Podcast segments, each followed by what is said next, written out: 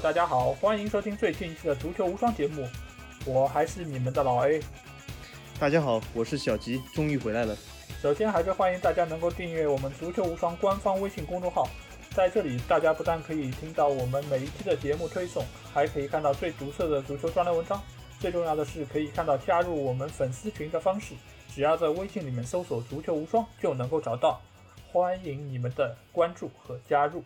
好，这期节目我们其实是上个礼拜就定了要聊的这个话题，但是没有想到横出一杠来了一个英超版权的问题，使得我们上周不得不临时换了我们的节目内容。所以这个礼拜我们会继续要聊这个问题，但其实好像也跟我们上个礼拜要聊的话题有些关系啊，因为最近其实除了英超版权的问题之外，另一个呃比较多人讨论的一个话题就是。詹俊下个赛季去哪解说？对，继梅西去哪里以后，第二个热话题，詹俊去哪里？所以这期话题我们就会聊一聊，就是足球比赛中一个非常重要的组成部分，就是足球解说员。我们就会来聊一聊足球解说员在我们的看球经历中所起的一些重要的作用，以及他给我们带来的一些额外的话题。对，所以我们这一期就会来聊一聊。我们心目中最好的，或者说是印象最深的，甚至于是最不喜欢的解说，又分别是谁？其实说到我们看球这件事情，其实我们最近又更新了一个几个月前，呃，我们录制的一个番外篇。其实这个里面，其实我们就说到我们最早从什么时候开始看球。但是我们每个人其实从看球的一开始，都是对足球这个运动是不了解的。我们其实也是通过在看球的同时听解说员解说。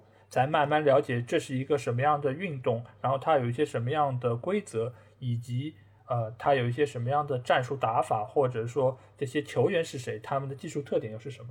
所以，足球解说员在我们看球的这个过程中，其实是起到了一个非常重要的作用。但是，随着我们看球的日子越来越多，我们也会发现，其实解说员在这个过程中，他们不但要给我们讲解一些战术。讲一些场外的消息，更重要的是他们的解说是不是能够给我们看球带来更多的愉悦感。所以，其实在这个层面上，我们给他的要求也会变得越来越高。回到我们最初看比赛的时候，呃，可能看的比较多的就是央视的那些解说，最初的就是宋世雄老师，包括还有后面的被大家所一直津津乐道的呃韩乔生老师，对吧？这个其实也在我们上期节目中也被小吉有提到，就是十一个夏普的这个故事。对我那时还不知道原来是韩乔生的段子，我错误把这个段子放在了宋世雄老师身上。啊，这样的话其实呃韩乔生老师多得一分，宋世雄老师要少得一分，因为我觉得这是一个很好段子。对，而且韩乔生老师后来他身上的段子真的已经数不胜数了，因为我最近在查资料时候也去百度上搜了一下。好像就百度百科里面，他的这个段子这件事情，好像已经有一百多条，就是他在呃解说过程中的一些失误的一个记录，所以他其实这已经成了他身上一个独一无二的标签。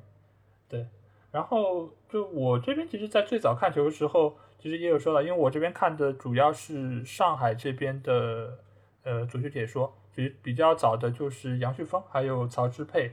呃，在之后可能就会有，就是张志光，还有刘思义这些，就是说嘉宾的这个参与。对，不知道小吉以前你就是说早期的话，有哪一些那个解说员给你比较深刻的印象？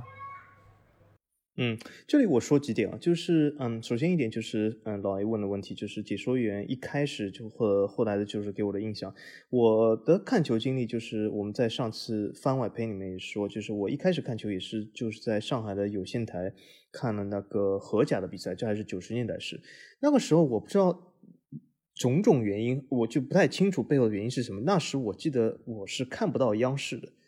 也就是说，我我我那时只能看央视的，好像只有一台和四台，就是央视这个五台体育台，我家里是看不到的。对我也是。呃，就是，哦，是吗？对的。那是一个本地的问题吗？还或我记得好像其他人都能看到，好像反正就是我在上海那时是看不到的。嗯。所以说那时其实央视的呃，当时就被很多球迷津津乐道。那些央视主持，其实我那是都是不熟悉的，因为从来没有机会看到这个央视舞台体育台。所以说，那个好像那个段子，韩乔生老师这个段子也是没有这个呃这个机会能够体验到这个现场段子，这比较可惜。但是呢，就是我当时就是看的是上海有线台，所以陪伴我长大的那时上海主持人和或者说是解说员，我记得是唐蒙和娄艺晨。当时娄艺晨好像还是相当相当的年轻，唐门都是好像只有好像呃三三四十的样子，就是非常年轻。娄艺晨好像还是一个小孩子，刚进台这种小孩子。这两个主持解说员就是给我留下很大印象，然后我甚至还记得当时荷甲的比赛有好多场比赛，甚至没有有线台的解说，他是用好像 ESPN 这样的原音的，就好像是东南亚地区的好像这种呃中文解说拿来。嗯，直接播放了，就是说，并不是上海有线台本地，就具体是谁，我已经不记得了。所以说，这是我的这个解说的启蒙。后来呢，就是呃，有一种种关系，就是我去了其他国家生活怎样，就是看的这个解说呢，是以当地电视台播的为主，而且当地电视台这个解说其实也是来自于本身这些比赛的母国或者版权方的母国。嗯，所以其实这也是形成了我对解说上有一个呃比较大的，好像有一个不同的认识，就是呃。我我觉得有一个现象，就是说，好像国内球迷对解说的期待、对解说的要求，其实好像比较高，甚至就是说，还有一些呃球迷会以解说作为自己呃粉的对象，呃，或者是解说他所处的这个人气，其实要远超过呃一些其他国家的解说。呃，我们还可以发现，其他国家解说其实，如果你听过一些英语原因或者怎样，他其实解说的比较平淡，他基本很少，或者是。完全没有，不会发表他的任何观点。其实大家如果体验一下的话，你你不用去其实看一些啊比赛的英语原因解说，你可以去玩一些游戏，呃，比如说 FIFA 也好，这些游戏里面解说就是来自于这些人的解说风格，甚至是一模一样的。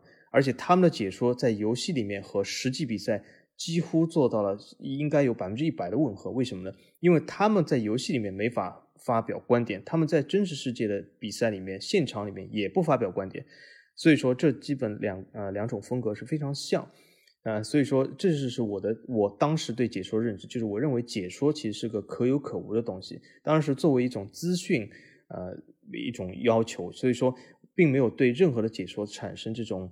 呃，好像是偶像啊、粉啊这些这些的感觉，这就是我对解说的经历的看法。当然，后来我了解到，就是国内很多解说，他们有自己的粉丝、自己的风格，这其实还蛮有趣的。我觉得，对国外的，就是从你刚才的描述中，其实我可以理解到，就是他们在比赛实况之中，他们其实是以一个就是呃比赛的基本情况的介绍为主。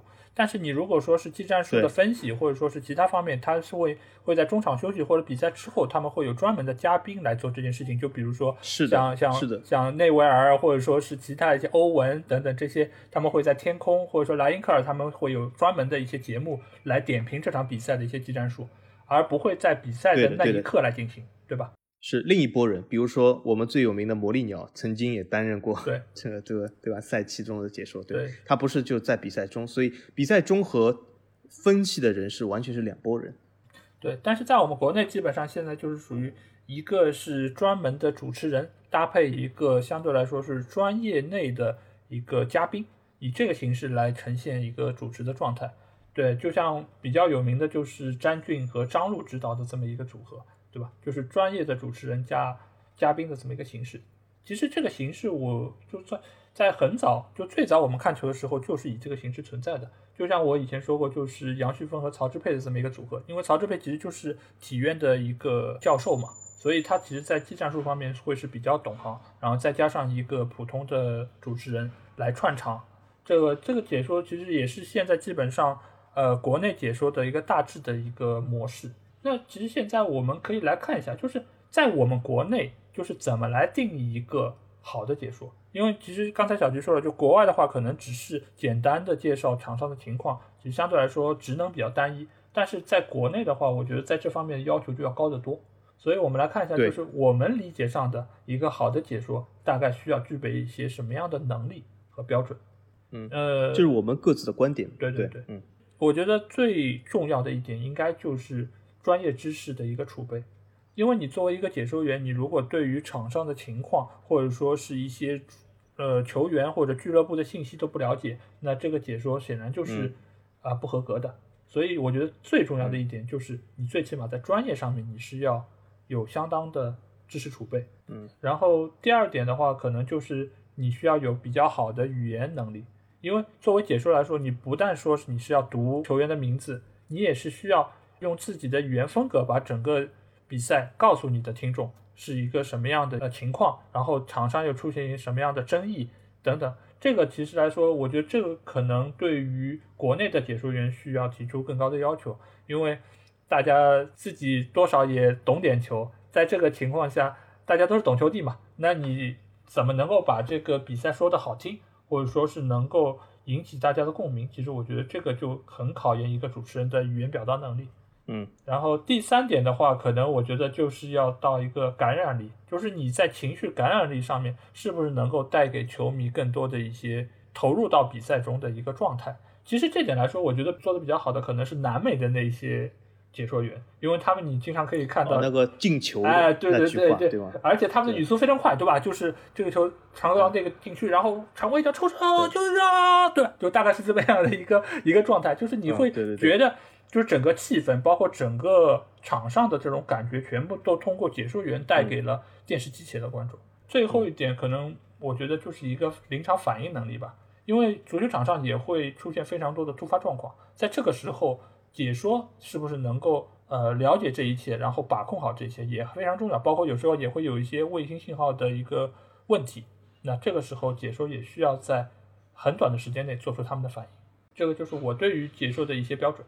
那其实我来说一下，我刚才老 A 说的这些四大标准，我觉得我每一条标准都非常的同意。但是我觉得关键在于，就是这四大标准，呃，是非常好的标准，但究竟怎么样是好，怎么样是坏？比如说，怎么样才是满足了老 A 所说的专业知识丰富、语言能力强或者感染力强？怎么样又是一个典型的反面例子？其实我觉得每个人都有一一个非常自我的一杆秤在自己心里面。那么我说一下我的标准，我不会说，呃，某某人就是，我给他打八分，他打七分，因为任何的分数其实都是苍白的，每个人心里都有一杆自己的秤，所以我今天呢，我打算就是，我来模仿他们说一段啊，我心里面有一杆秤，就是谁是比较好的解说，谁是坏的解说，我来模仿他们来进行两段解说啊，大家听一下。其实而且我保证老 A 也不知道答案，因为我事先没有告诉我老 A 这件事啊啊，我们大家都来一起猜一下，就是我说的是谁。那么我首先来模仿一段我认为的好解说，就是在我的看法下符合老 A 刚才说的四点是什么样解说。我来模仿他一段。大家都知道我是那个小鸡是金把大王，我们就呃，我来以法国队为参考啊，我来模仿他一段解说开始。好，法国队后场球员啊，张三一脚大脚化险为夷，好，皮球落到了前场，好，前场争顶的，法国队李四。哎呦，法国队李四争到了这个球，一个横传进入禁区，王五一脚射门，球进了。好，观众朋友们，观众朋友们，法国队中间插上了王五，打入了金球，法国队获得了比赛的胜利。王五他看了看天上皎洁的明月，低头喜极而泣。正所谓举头望明月，低头思故乡。此刻与他一起喜极而泣的，不仅是他家乡蒙彼利埃的法国球迷。此刻。在巴黎，在里昂，在越南，在老挝，在刚果，在加蓬，甚至远在太平洋中间的小岛法属波利尼西亚，在每一片法国殖民地上，所有球迷一起流下了胜利的眼泪。结束，你觉得这是一个好解说吗？啊，我觉得不错。这个 是，这个我觉得就是不仅仅 focus 在足球本身，而且它有延伸，而且把这个激动的情绪渲染的很好。是，这是我心中的符合刚才老 A 说的四大条件的一个好解说。对，那么他是谁呢？老 A，你猜到吗？那必然就是我们的诗人贺炜了，是吗？对的，对的。我觉得贺炜真的是一个不错解说啊。中央电视台有他，真的是非常好的一个东西，所以我也很喜欢看中央电视台有些比赛。如果能够看到的话啊，因为有贺炜这样一个非常好的解说，所以刚才我觉得贺炜他是。基本在我心里面做到了一个好解说，甚至是一个中国这样的环境对解说要求非常高的环境下，他做到了很多点，所以我认为他是一个非常好的解说。刚才我也模仿他说这一段。那么接下来话锋一转，我来说一下，我认为有哪些解说他其实没有做到刚才那四个。嗯，当然要做到刚才那四个，其实也并不是那么简单，因为刚才听众朋友会想，哦，后卫啊也能做到，那么其他很多人都能，其实未必啊。我来说一下，那么我来说一下这个解说啊，我来学一下他，也用法国队作为这个这个例子的这个标准吧。那么我来学一下啊，好，我们开始啊。哎呀。哎呀，这个法国队哦，法国队三号啊，这这这处理球不对，呃，他这样处理球肯定不对啊，他这个应该是先要用外脚背搓正脚背，正脚背搓内脚背，内脚背再搓外脚趾。哎呦哎呦，你看中路几个球队员已经跑出了空当，他这个三号怎么还传给前面的梅六？哎呀，这个梅六哦，梅六你你知道啊？梅六他上场啊，每次就会让自己啊十点五人打对方十一人啊，自己本队少打半个人。他现在已经在无法在现代足球的强队中立足了。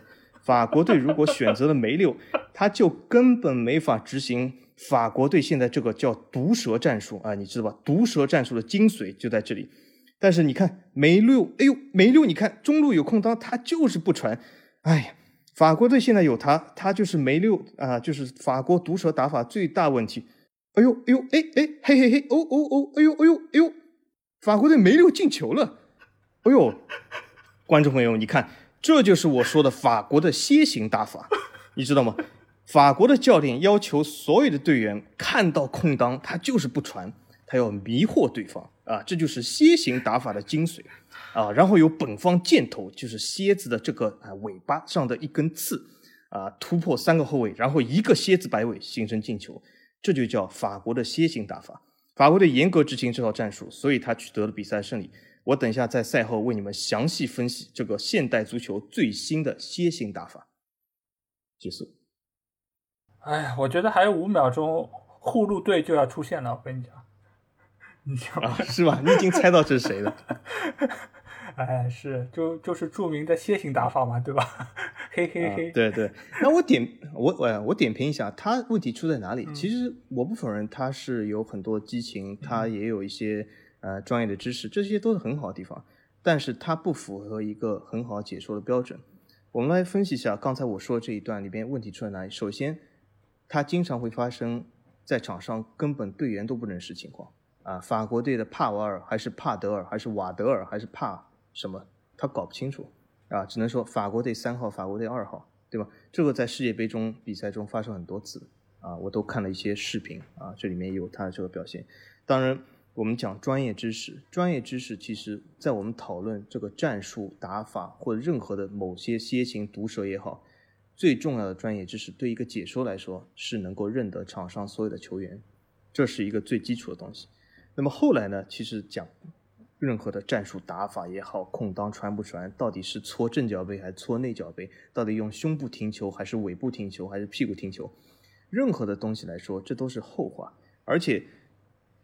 不知道听众朋友有没有知道，算命先生，算命先生是一个什么样行当？就是你无论给他看一样任何东西，他都可以帮你圆出来。这就是很多典型的说这种战术的啊一些特色。就在比赛里面，他可以说一套战术，结果啊和他说的完全相反的，他仍然可以圆回来。啊，这就是其实有的时候显得非常的，呃，对吧？之前还是毒蛇，后来成了楔形，对吧？所以说这这就是显得他，比如说呃，非常的专业。其实呢。你让我解说一个比赛，我也可以随时把它圆回来，对吗？就我再举个例子来说，不说我们这个张老师，我们说另外一个，好像也是央视，申方健是央视的嘛？嗯，以前是吧？啊，那么啊，以前是。那申方健，我我也是，他比如说有一场比赛啊，吴磊，对吧？他说吴磊这场比赛表现相当好啊，分析了很多吴磊的什么战术状态，说这场比赛能打九点五分啊，结果没多久被换下去了，全场得了五点八分，对吧？所以说这种东西有的时候就是仁者见仁，见者见智。所以说我的意思是什么呢？就是解说你可以在中场休息的时候分析一些战术，把大部分时间还是要让球迷自己来思考。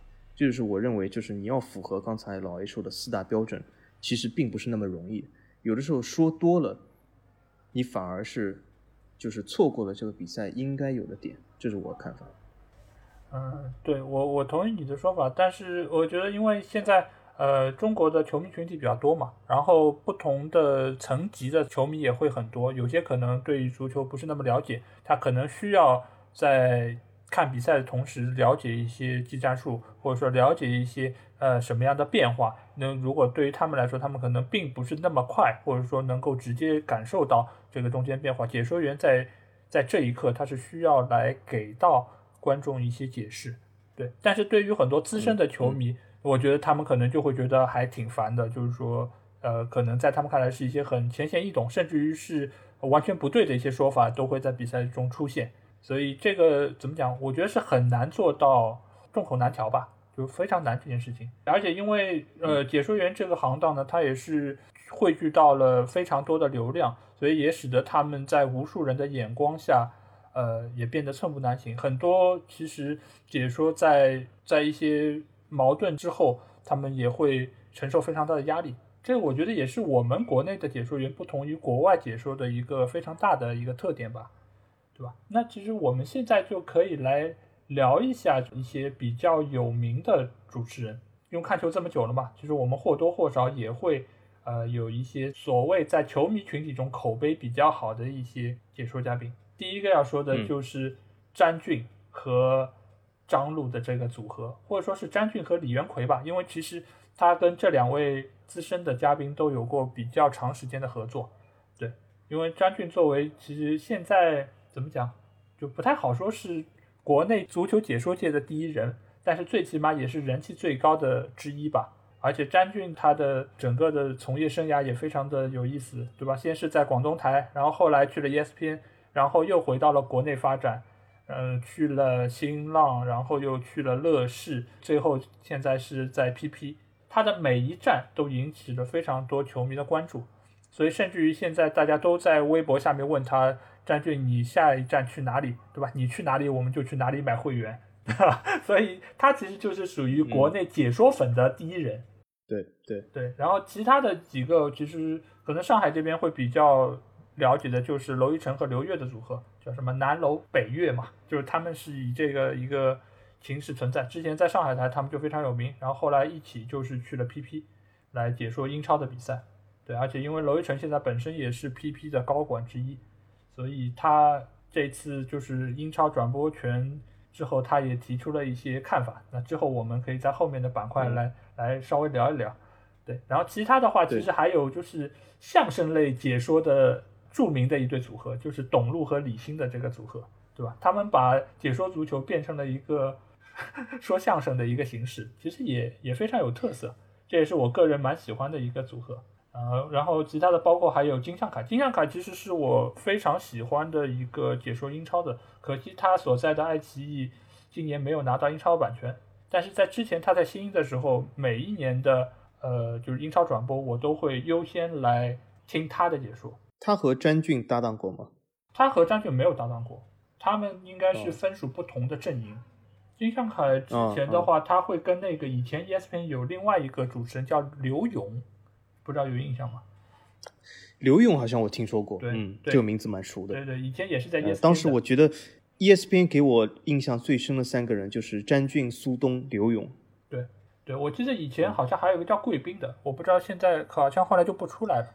哦，对对对，贵宾好像也是，对，也有，对，对吧？就是很早以前，对，这几个人其实都是以前 ESPN，然后后来就是版权卖到国内之后，他们就大多数人都回到国内来发展。因为苏东其实也是最早一批跟天盛签约的主持人之一。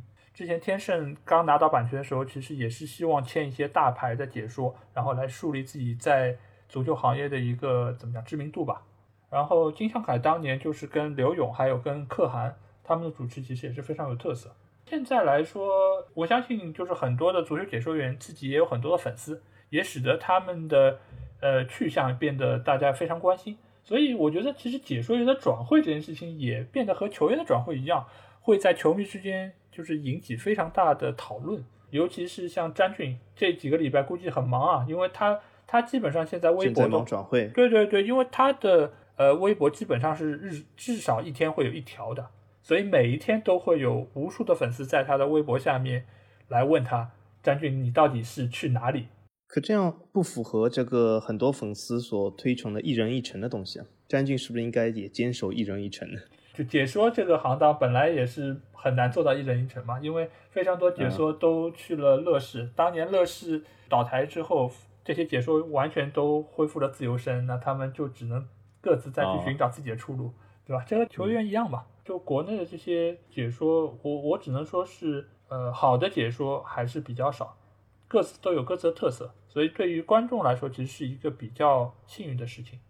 对，那接下来我们其实就可以说一下我们心目中一些解说的排行吧，因为我们看球这么多年，也听了无数的解说，我们肯定对于解说这个，呃，有自己的一个喜好，或者说一些自己认为的一些排行榜吧。所以我们就可以来讨论一下，看看，要不我们就先说印象比较深的解说吧。要不小季你先来？可以啊，可以啊。我其实怎么说呢？呃，我倒觉得，呃，中国国内有好多其实不错的解说，给其实给我留下了很深的印象。我觉得他们还都都挺好的。当然了，呃，有些给我留下很深印象，未必是他们的业务能力特别突出，但是也是由于种种原因。就是因为或者小时的陪伴型的，或者怎样呃成长来说，呃给我留下很深印象。比如说刚才提到娄一晨，嗯，对吗？他首先我对他的业务能力其实是有质疑的，等下我也可以会详细说到他。但是他的确是给我留下深刻印象，因为小时候足球这个观赛的成长，对吗？很根本不可能离开他。比如说他的当时的一个另外一个上海台唐门，刚才我也提到，其实我觉得他好像也是各个体育比赛都解说，对吗？对足球未必精通。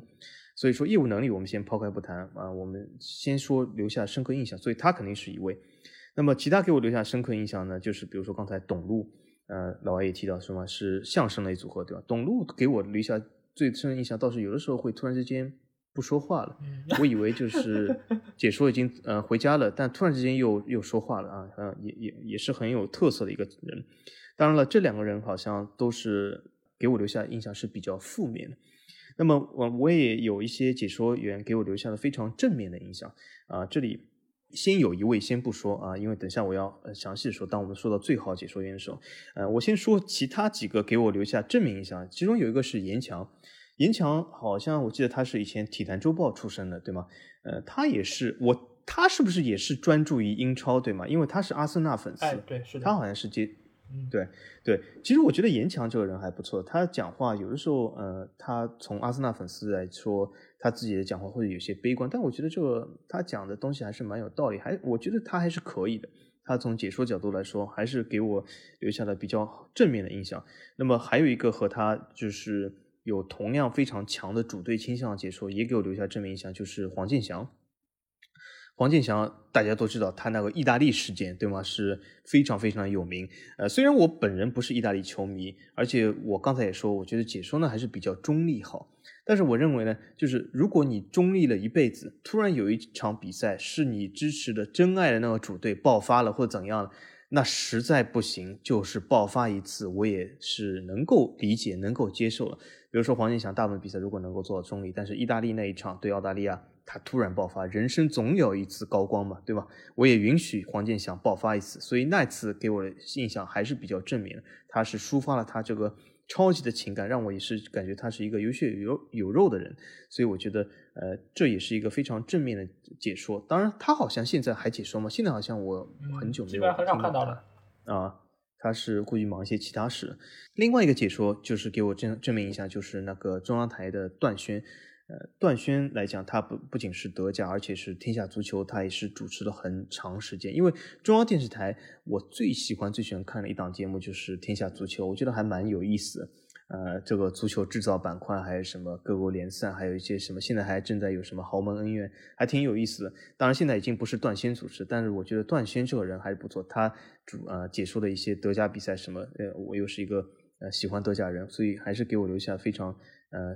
印象是非常深的正面的印象，呃，还有一个最后我说一个，就是或许是很多听众不了解，就是一个上海本地的组织，他是我心里面其实最好的那一个张老师，呃，他就是那个张志光，呃，他年纪好像是蛮大的，然后当时我看申花队的比赛，他已经年纪很大，现在呃肯定是年纪更大了，呃，我觉得他当时。的解说啊，好像和一些有线台的搭档来说，他还是蛮沉稳的，而且呢，他。有一个非常强的上海口音啊，我觉得也是蛮亲切的。对，啊，我挺喜欢他这个上海口音的讲法，对吗？然后呢，呃，我我而且做了这期节目，我才知道原来他还是上海申花队这个球员张勇的爸爸，对吗？爸爸还是爷爷？爸爸，爸爸，爸爸啊，是啊，爸爸，爸爸，对啊，嗯，蛮有意思的。我我甚至过去几十年来都不知道这件事啊，现在知道了啊，他原来是张勇的爸爸啊。而且还还解说申花比赛啊，那真的能够做到这样的中立啊，又是一个其中一个球员的爸爸来说，我觉得是非常难得。不过你你你现在能够理解他经常在场上说的那句话了吧？就是让张勇上去冲一冲，对，派张勇上去冲一冲。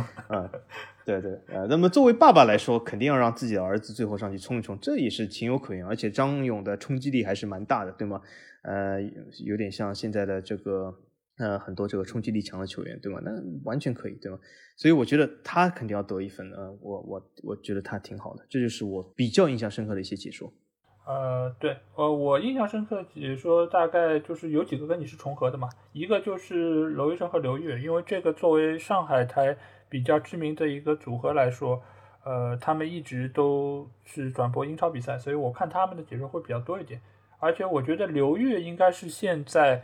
就是从球员转解说里面，我觉得语言能力最强的一个嘉宾吧，因为我觉得他的思路很清晰，而且他的语言表达也非常到位，而且他对于场上的一些细微的变化也能够观察的比较比较清楚，所以我觉得其实娄艺成、刘越这个组合是不错的。但娄艺成呢，其实大家也都知道，就是他最早时候怎么讲结巴吧，上海刚叫冷字，对吧？就是他说话有一点。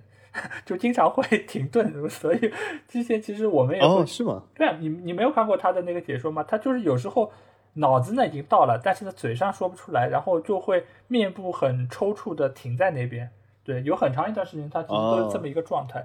其实照原来是这样。对，照道理来说呢，就是这个属于业务能力不行嘛，对吧？就理论上你不应该中央台如果出现这种主持人，估计早就被喷死了。但是呢，他一路走到现在，现在不过确实已经好很多了，也很少再会出现这么一个情况。但是他们这个组合的一个解说还是非常有特色。另外来说，我觉得我比较喜欢的就是黄健翔。对，黄健翔其实应该也是伴我从年纪比较轻，一直到后来看他解说比较多的一个解说员。他不但业务能力强，而且我觉得他不同于很多的。解说员的一点就是，我觉得他很有激情，他不是属于那种，就是说，当然中立很重要，然后你也需要解说的比较公平公正，但是我觉得作为一个解说员，还是需要有一些情绪在里面，而不是说很平铺直叙的这么一个状态。所以我是相对来说会比较喜欢黄健翔这样的解说。之后可能就是詹俊，还有就是金向凯，因为我刚才其实也都有提到他们两位。对詹俊的话，其实就是因为我看他解说，包括他的集锦、英超集锦非常多年，所以我对他其实还是很有感情的。但是呢，我觉得就现在来说，我可能会更愿意听金向凯来解说英超。首先，首先金向凯是曼联球迷，其次就是他的解说，我觉得会非常有意思。因为我其实最近在看那个欧国联的比赛的时候，其实因为那个是爱奇艺的版权嘛。所以说，金像凯有时候会来解说中间的一些比赛，我觉得还是非常有意思。对，所以这几个主持人可能是我相对来说印象最深的。那其实接下来我们就可以来看看，就是谁是我们觉得现在最好的解说，或者说是以前我们看过的这些解说里面，我觉得最好的。要不要不我先说好了？可以啊，可以啊。那。我我首先问一句啊，老 A，嗯，你开始说之前，你你觉得你说的这个最好的是你最喜欢的解说吗？还是是不同的，还是重叠的？嗯，不重叠，就是有一个最好的，有一个最喜欢的。哦，好，好，对我我觉得现在来说最好的解说就是詹俊。对我为什么会这么说呢？首先，当然因为是我听他解说这么多年，因为詹俊其实最被人认可的一点就是。他能够认识所有镜头里能出现的人物嘛？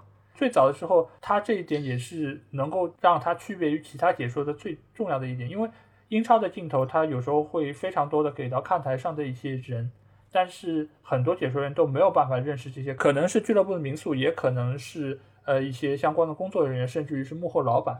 但是詹俊都可以一一的认出他们，并且告诉你他们是谁，然后他们的身世是什么样子，等等等等。但是国内解说可能也就无视了这些镜头存在，一晃而过了。所以在这么多年，我可能很非常多的英超的知识，或者说是其他的一些见解，都是来源于詹俊老师的解说以及他的一些集锦节目。哦，所以我一直是觉得那倒挺挺难得的。对，所以所以我一直是觉得，呃，在我心目中，詹俊就是现在就是最起码是现在还在解说的这些人里面最好的一个，而且他长期都是单口嘛。对他最早的时候，在没有搭档张璐或者李元奎的时候，基本上都是一个人来解说一整场比赛。这个其实你也知道，就是不但要解说场上的局面，还要提出自己的观点，还要保证自己的中立性。这个其实综合能力是非常强的一个解说，所以我觉得他目前来说是我觉得最好的解说。嗯。有道理，呃，这几点我觉得好像是蛮难得的，而且这几点也是刚才我说的，你至少要认识场上的人和，呃，那么他如果还能认识场外的人，我觉得是挺难得，没错。而且他还会有一些金句，对吧？就这个，我待会儿在下一个板块我会着重说一说。好，嗯，好，那你觉得你最好的是哪一个？嗯，我其实呢，呃，本身就是我本来想就是把最好的和最喜欢的其实是有不同的解说，嗯，但是呢，这是基于我以前的印象。但是为了做这一期节目呢，我在过去的一个礼拜里面也看了很多很多解说的片段，那就是一些专门的集锦。我现在有点想法改变了，就是我想把最好的和我最喜欢的换成一个人。就是我可以这里透露一下，就我本来想说我最喜欢解说是段轩，因为他由于解说天下足球和德甲关系给我留下了非常好的印象。但是我不并不认为在业务能力上他是最强的。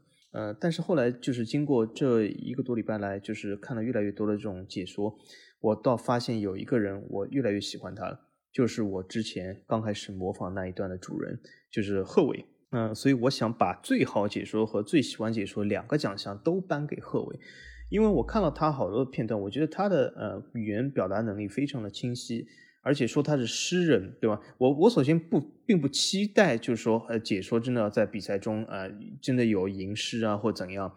但是我觉得诗人从另一个角度来，其实是肯定了他的语言表达能力，嗯，或者他的语言总结能力。我觉得他从这个方面来说还是不错的。那么诗人这个这个印象呢，又从另一个方面来表达，他其实还是解说蛮有这个情感丰富的，或者有激情的。因为如果是一个解说非常像，比如说一潭死水，或者是呃老半天都讲不出一句话来，那其实也是非常的无聊。那么贺伟呢，我觉得在这几年都做得非常的好，而且他能够呃有这些小诗歌或者有一些激情啊，其实也是基于他比较丰富的这个呃足球知识或者专业知识。所以我觉得综合来看呢，呃。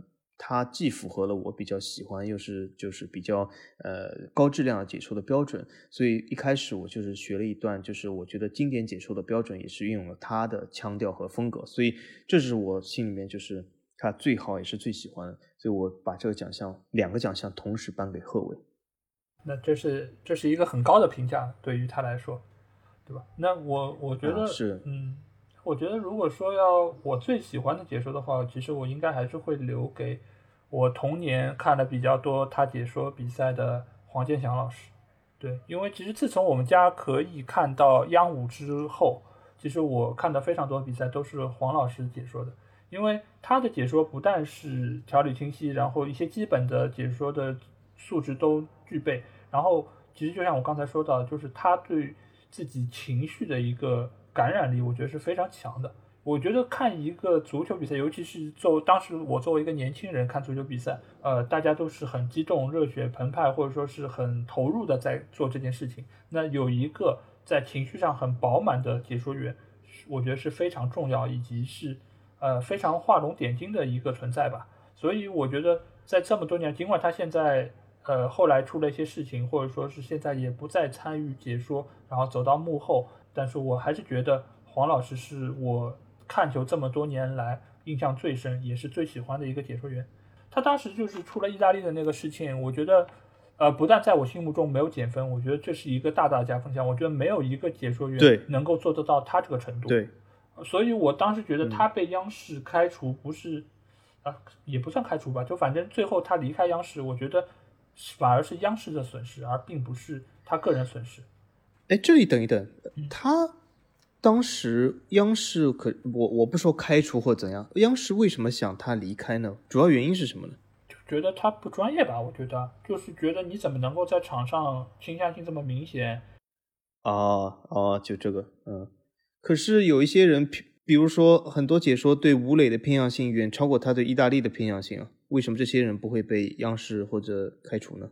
啊，那这个懂的呀，这个武球王嘛，我是吹就完了，这个是加泰罗尼亚之王，嗯，对，对吧？就这个，哎，而且我觉得当时其实大家对于解说员的要求也没有那么宽容，尤其是对于央视的解说员。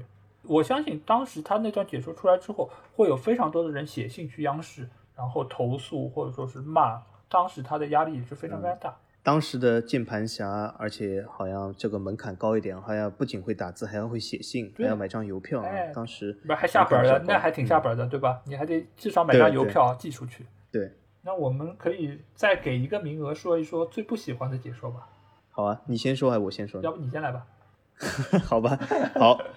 当当当当，我们现在啊，这个足球无双最不喜欢解说奖啊，小鸡来颁，颁给谁呢？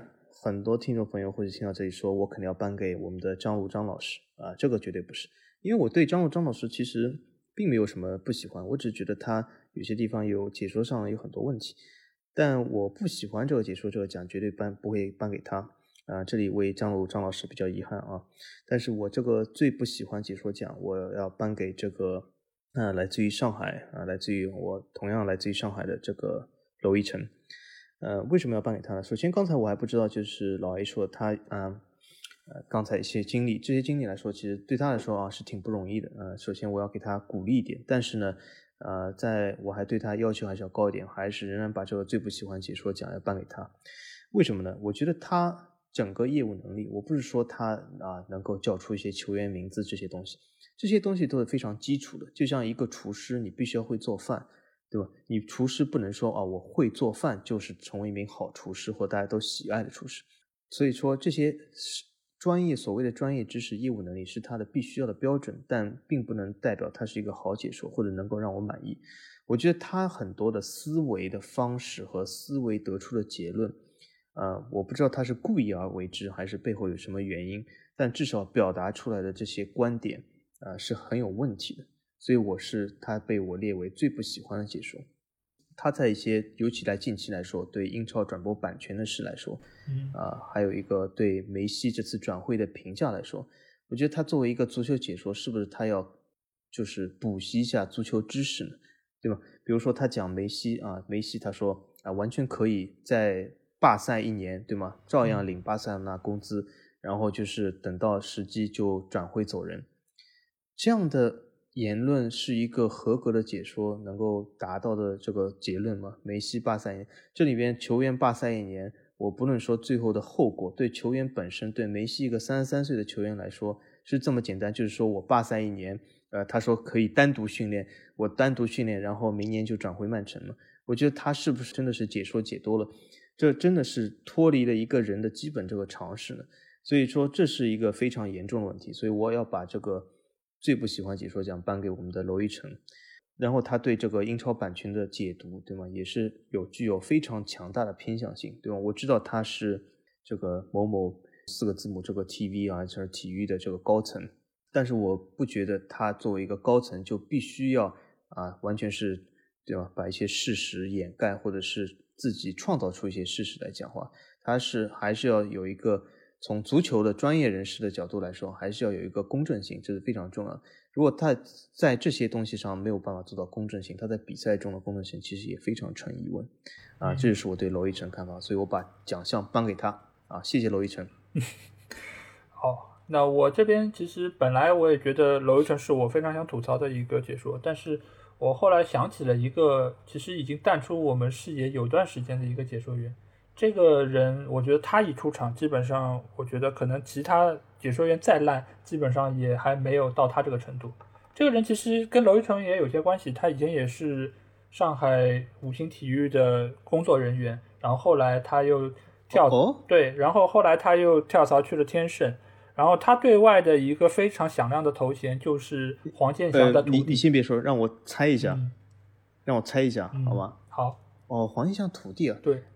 那那肯定你说的不是，哎，让我想想，老 A 让我猜一下，我真的不知道。呃，你是不是说他是娄一晨？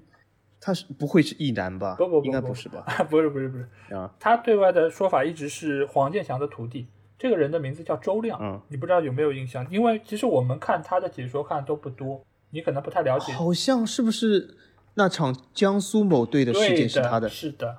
那我知道了，哎，那我知道了，是吧？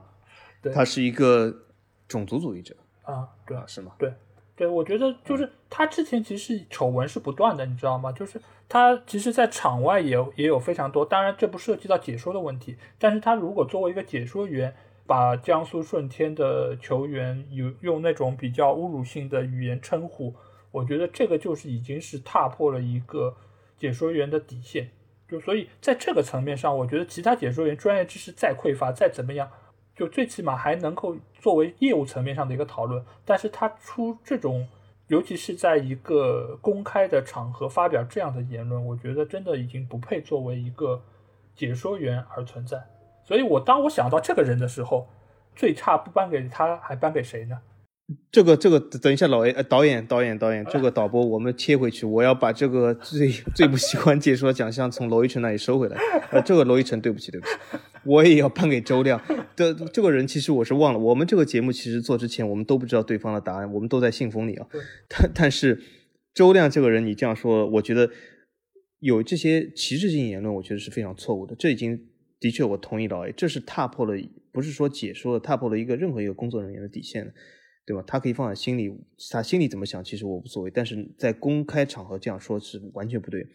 这其实已经是一个底线问题了。所以说，这我要我要真的要把奖项从娄一晨这里收回。下次我再颁其他奖给娄一晨。这个我觉得，啊，的确非常不好。我也是同意。对，而且他呃，顺便提一下，就是他其实，在场外有非常多的一些负面的消息，尤其最近他好像涉嫌一个刑事方面的。消息，他好像被警方逮捕了。就这个事情，我当然不是了解太多，但是我是看到有这样一个消息，所以可见这个人，就像小齐说的，并不仅仅在解说这个方面不不行，他是在整个为人方面，我觉得都是有问题。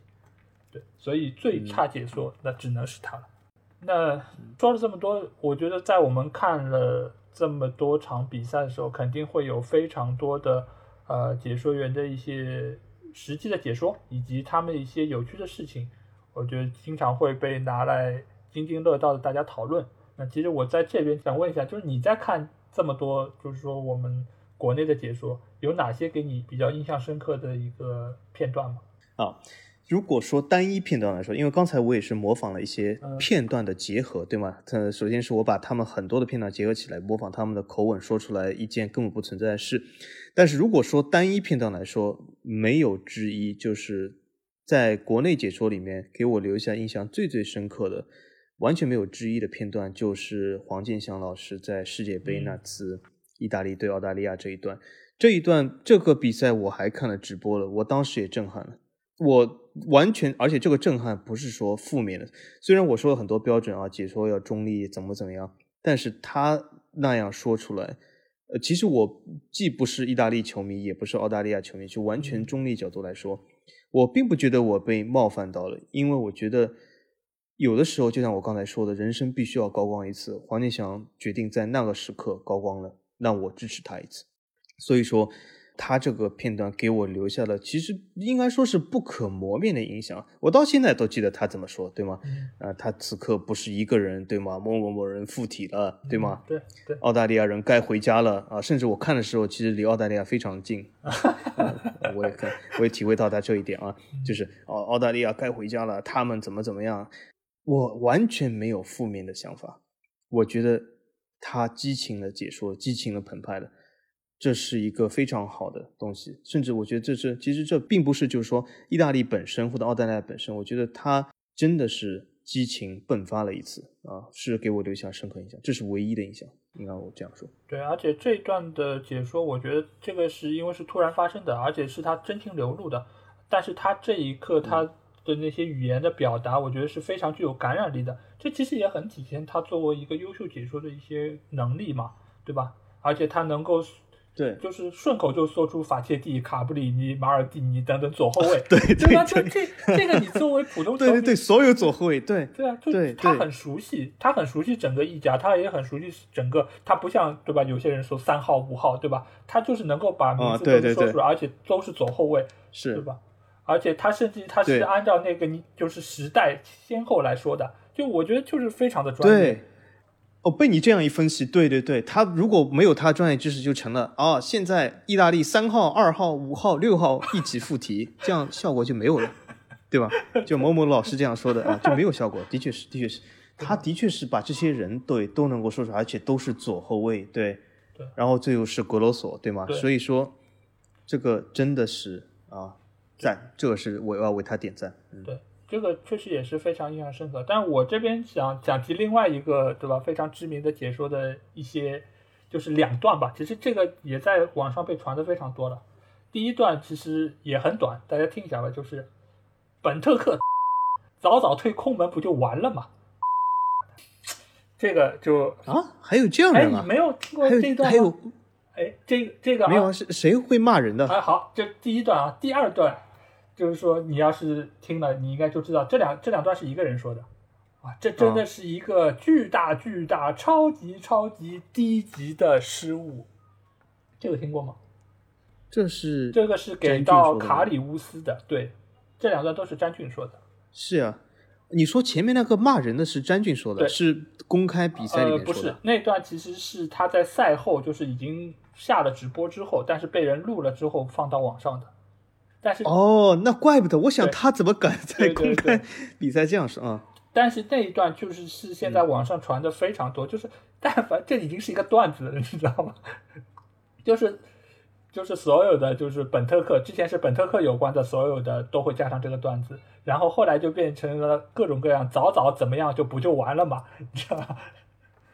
嗯嗯，我这次而且是我说我呃特地是征集了很多这个解说的片段，嗯我倒真的没有去搜詹俊的，因为詹俊的比赛我还看过，嗯，所以我对他的还是有印象，所以说没有特地去搜他的这个片段。对哦，原来他还有这样的事。对对对，那个是是被人偷拍了，然后放到网上。对，确实不是公开的场合，因为詹俊的职业素养各方面还是没得说的。这个，但是作为一个利物浦球迷，他对于本特克留着一个大空门没有射门这件事情，他还是很耿耿于怀。所以下了节目之后，就在那儿那等一下我们的导播老师帮老 A 的这几个话逼一下啊。啊 啊，对对，这个这个确实啊，我有点应应该用代号吧，不应该这么说，对吧？对，但是詹俊老师，其实我对他就是所谓的那些金句也是印象很深，尤其是他最有名的那两句吧，就是“天王盖地虎，我有大吉鲁”，对吧？还有“家有卢小胖，福气又安康”，这这两个我觉得就是作为他的解说上，他会加入很多自己独有的一些一些形容词在那边，可能不像贺炜是这么有诗意，或者说是用用诗句来代替，但是他的很多顺口溜，包括什么贺亚坐莲啊，还有什么推推窗望月啊，就是他会用一些很形象，然后又通俗的语言来解说，就是呃球员在那一刻的一些表现，我觉得还是非常有意思。他也给我们奉献了很多，就是说有意思的一些话语，现在也是时常会被提及嘛。然后包括其实除了这些解说的片段之外，其实还就关于解说还有几件比较有意思的趣事。对我这边其实也是想 拿来稍微调侃两句吧，其实也这也是很老的一个段子。一个就是小吉嗯很喜欢的段轩，就是穿着短裤录节目这件事情，对吧？就当时也对，非这是我知道。对，对，非常多的人就拿来调侃说，对吧？就是别看上面就是穿的人模人样的，就是下面就看来导播室还挺热的，对吧？就上面穿西装，下面就只能穿条短裤。当时就是我也不知道，就以前他们这个是是坐着来解说的吗？对吧？因为你理论上你如果站着是不太可能是穿着短裤来说。对，应该是坐着。当但当时是不是？呃我相信也有空调这样的东西，但是不是导播室里面或演播室里面特别的设备多，非常的热呢？他这样。对，应该是吧。但是如果说段轩这个短裤的事情是属于一个乌龙，或者说是被泄露出来的一个消息，但是另外一件事情其实也是比较大的牵涉到，就我要说第二件事情，呃，就是董路在直播的时候睡着这件事这事儿你知道吧？我知道，所以我我那时说董路有的时候是突然没声音的，有些人说他是不是睡又睡着了，对吗？这我知道，他真的睡着了吗？还是没有？有一次有一次他真的睡着了，而且还有呼噜的声音，所以那件事情其实事后他就被被平台处罚了嘛。哦哦，这样子，嗯，那说明他有的时候的确话话有的时候的确停了，所以他容易睡着。因为如果你是整场比赛非常的投入，一直在不停的说说，就是每个球，因为很多解说员，比如说我们玩你玩过游戏，比如说非法这些游戏，这些就是呃英语解说，他们就是每个球传到谁他都会说，所以说这样的投入话很难睡着。那也其实说明了董路有的时候就突然之间不说了，他有的时候因为不说的时间长了就自己睡着了。嗯，对，而且也可能说明那场比赛确实还挺无聊的，就是解说员都都觉得要昏昏欲睡了。对对，我觉得趣事就是说，呃，除了这些以外，就是就是那个韩乔生，就上次我们说的趣事，正好李夏普这一段，我还是挺喜欢的。其实我真的是挺喜欢，不是说任何就是说呃讽刺或者怎么样，我挺喜欢这一段，还蛮蛮有意思的。因为为什么当时这个中国这个呃对外开放程度还不够，就是对很多联赛也不了解，对吗？对很多球员的呃就是很，这其实说明了当时对一些足球队的运营啊或者胸前的广告啊，其实都不了解。对，呃，还是蛮有意思，蛮有意思。对，其实我觉得就是因为解说来说，他也是人。也不可避免的会有这样或者那样的问题，而且由于就是早年的解说，他们的获得资讯的渠道也没有现在这么便利，所以他们不可避免的对很多事情其实是不了解的。他们在当时的情况下还能了解这么多消息，然后还能解说的这么好，其实也是说明了他们本身功课做的还是非常到位的，对吧？所以我觉得也对，挺不容易的。对对，不能对他们有过多的苛责，毕竟时代不一样了。好，那我们解说就说到这儿，然后接下去又到了我们每周的观众留言环节。那这次还是让小吉先来说一下，有什么留言让他印象深刻？好的，嗯，这次其实，嗯，上次节目留下了很多非常好的留言啊，在我们的这个呃英超版权那一期。但是呢，这次有一个更好的留言，我必须要读出来，作为我这个特别喜欢德甲。啊，这个人设来说，啊，就是呃，我我其实是非常喜欢德甲，所以说，在这个我们的有一个群友，他们说啊，我我们的这个节目做了这么多期，啊，其实也专门说了很多德甲啊，但是呢，拜仁这次全胜欧冠夺冠啊，我们竟然没有说，这个的确是啊，有呃非常抱歉啊，这其实主要原因是由于我们这个节目时间的关系，因为我们是每周一上线，但是欧冠决赛正好是周一那天结束，所以说我们在等要。一周过去，就其实已经是这个离这场比赛时间太久了，所以就没有详细的说。但是呢，拜仁这次全胜夺冠呢，其实是一个非常伟大的这个里程碑的事件，所以我是呃，我其实是非常看好的。而且呢，现在半人这支球队整体运营来说都非常的好，他们也有个非常出色的教练。呃，然后俱乐部的财政什么都是非常健康。呃，从阵容上来讲呢，我觉得好像唯一的呃有一个隐患就是中后卫的人选来说，好像有一些呃小小的问题，但是并不是非常大的难题。为什么？这次也从巴黎圣日耳曼引进了呃法国的跨西，所以说我觉得他是在未来来说也是非常有潜力的。所以我觉得长长久来看啊，拜仁是处在一个非常好的上升期。啊，虽然这个赛季来说啊，由于赛程密集。嗯，而且拜仁休息时间几乎没有，所以说会带来一些挑战。但是我觉得这赛季来说，呃，在欧冠的这个赛场上，我还是非常看好拜仁的。那么对于这次事件，就是我们没有呃非常给拜仁很大的篇幅呢，呃，我再次道歉。但是呢，我们为了给，因为我刚才也说了，我本人是一个呃非常非常喜欢德甲的。呃，那个球迷，所以我们这次会专门为德甲做一个德甲二零二零和二零二一赛季的展望啊，敬请期待。呃，我这边要回应的是一个在喜马拉雅上叫呃 RMBA 存在的这么一个用户，因为他之前在我们上一期就是番外篇里面他说，呃，就是我们对宋世雄老师没有这个基本尊重，然后就是夏普这个事儿是韩乔生说的都不知道。比如说，我们是三个伪球迷在这装老球迷，呃，对这个，首先就是刚才小吉也说了，就是他是搞错了，就是说这个事儿他是不太清楚是韩乔生说的，然后装到了宋世雄老师这儿，对吧？他也做出了道歉，那这个事情我觉得就这样过去了。但其实我要说的是什么？就是我们其实对宋老师也好，或者说还是张璐老师等等等等各位就是足坛的解说的前辈，其实我们都是非常尊重的。这件事情上，呃，我们不管是以个人的一个态度来做播客，还是我们是呃公立的电台，我觉得大家对于这些前辈都是非常的敬重。对，尽管说我们可能会对于他们的一些业务知识，或者说有一些自己的看法。那其实这也就如同你去把梅西和以前的老马或者贝利拿出来做对比一样，可能就绝对能力上来说肯定是梅西更强，但是你也不能否认以前贝利和老马在当时这个时代下面的一些贡献，以及他们在当时的一些成就。其实也就像我刚才说到的，就是在当时那个资讯情况下，以及在一个当时的国力情况下，能够把比赛解说成那个样子，就已经是非常了不起了。不管是宋老师还是韩乔生。